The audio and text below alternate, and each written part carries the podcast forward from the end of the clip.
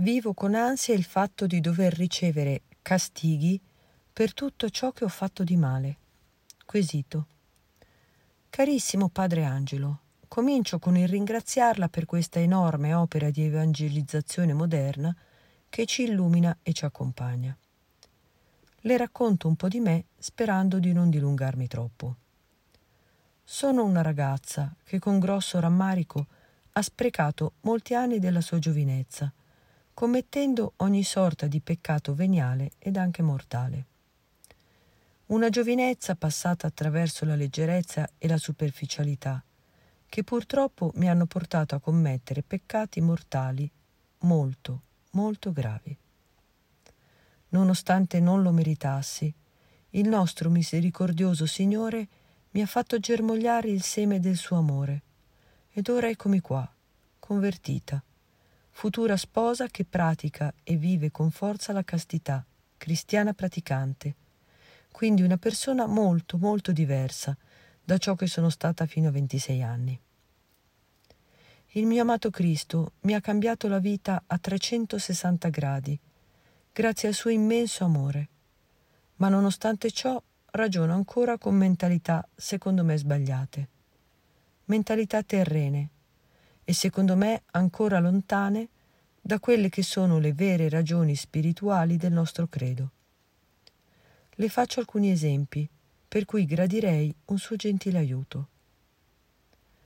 Vivo con ansia il fatto di dover ricevere castighi per tutto ciò che di mortale ho commesso prima.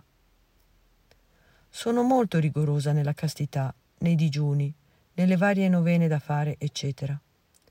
Ma mi rendo conto che a volte faccio queste cose sperando che portino beneficio nella mia vita, quasi come se Dio fosse un portafortuna, nonostante sia egli stesso a dire di portare la nostra croce e seguirlo. Da un certo punto di vista mi sembrava, anche se era comunque un'illusione, di essere una ragazza più allegra e spensierata, una ragazza che si faceva meno problemi. Ora ho molta ansia per ogni cosa, vivo tutto con maggiore intensità e preoccupazione. Come mai non vivo con gioia maggiore rispetto alla situazione disastrosa in cui mi trovavo? Le chiedo gentilmente di pregare per me, come io la ricorderò in preghiera. Anticipatamente la ringrazio. S. Risposta del sacerdote. Carissima S. Intanto mi compiaccio della primavera che stai vivendo. Non c'è niente nella vita che possa essere paragonabile all'amicizia con Cristo. Il Signore, con la sua presenza, riempie il nostro cuore.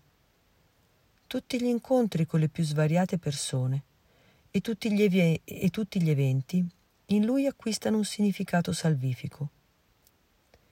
Si intuisce che tutto parte da lui e ha come punto di riferimento lui. Tutto è un dono del suo amore, sempre nuovo per ciascuno di noi. Si tratta di una gioia e di una consolazione diversa da quella che si sperimenta quando si è vuoti e si gode dei piaceri del mondo come se fossero il nostro Dio. Quest'ultima gioia è abbastanza grossolana. Lì per lì sembra che possa riempire, ma passato il momento dell'ebbrezza ci si trova vuoti, si vive di ricordi e si programmano altre esperienze.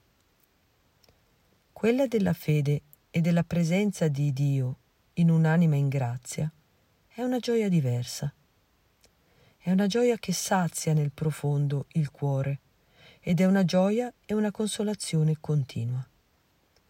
È come essere attaccati continuamente alla sorgente di ogni delizia. Dopo aver detto questo, è più facile trovare risposta ai vari perché che mi hai posto. Innanzitutto, non devi avere paura dei castighi di Dio per quello che hai commesso. Capisco quello che tu vuoi dire, pressa poco questo. Ho commesso molti peccati, è giusto che espii e ripari. Ma sono contento di poterti ripetere le parole che il Signore ha detto davanti a tutti nei confronti di una peccatrice. le sono stati perdonati i suoi molti peccati, perché ha molto amato. Anche i tuoi peccati ti sono stati tutti perdonati, in virtù dell'amore che hai espresso per nostro Signore nella confessione sacramentale.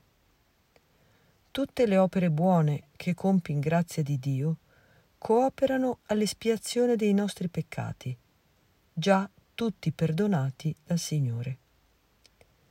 Se poi nella vita arrivano delle contrarietà, e ne arrivano a tutti, santi o peccatori, le prendiamo in unione con le sofferenze patite da Gesù, in espiazione dei nostri peccati e per quelli di tutto il mondo.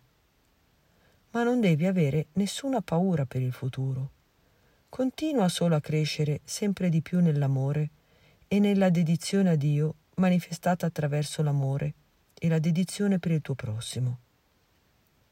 Fai bene a vivere con intensità la purezza e le varie pratiche di devozione cristiana. Si tratta di aprire sempre di più la nostra anima a Dio, il quale è desideroso più di noi di riversarvi tutto ciò di cui abbiamo bisogno. Non si tratta di portafortuna, ma di amore, e di un amore ancora più grande, di maggiore dedizione a Dio, per permettergli di amarci tangibilmente ancora di più, proprio secondo i suoi desideri. Ti assicuro volentieri la mia preghiera, mentre ti ringrazio di cuore per quelle che mi hai promesso. Ti porgo i più cari auguri di ogni bene per il tuo prossimo matrimonio e ti benedico. Padre Angelo.